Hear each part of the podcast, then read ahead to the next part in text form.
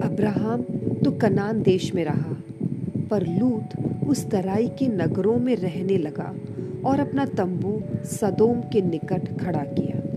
उत्पत्ति तेरह का बारह। अब्राहम और उसके भतीजे लूत दोनों को बाइबल में धर्मी व्यक्तियों के रूप में वर्णित किया गया है। लेकिन उन्होंने अलग अलग रास्ते पर जाने का फैसला किया, जिससे वे विपरीत विरासतों को पीछे छोड़ गए।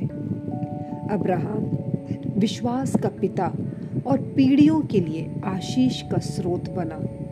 लेकिन लूत का जीवन संकट और दुखद घटना में समाप्त हुआ।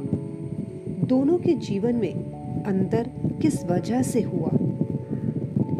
अब्राहम ने वेदियाँ बनाई और परमेश्वर के प्रति विश्वास योग्य आज्ञाकारिता में जीवन जिया। लूत ने अपने आप के लिए अच्छे अच्छे अवसरों को पाने के लिए अपनी स्वाभाविक बुद्धि पर भरोसा रखा।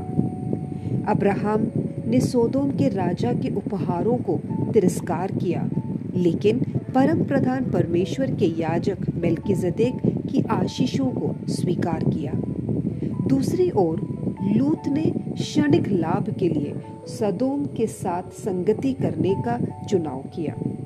अब्राहम के लिए जीवन आसान नहीं था, परंतु वो आने वाले उद्धारकर्ता के दिन में आनंदित हुआ, जबकि लूत अपने चारों ओर की गंदगी से पीड़ित होता रहा।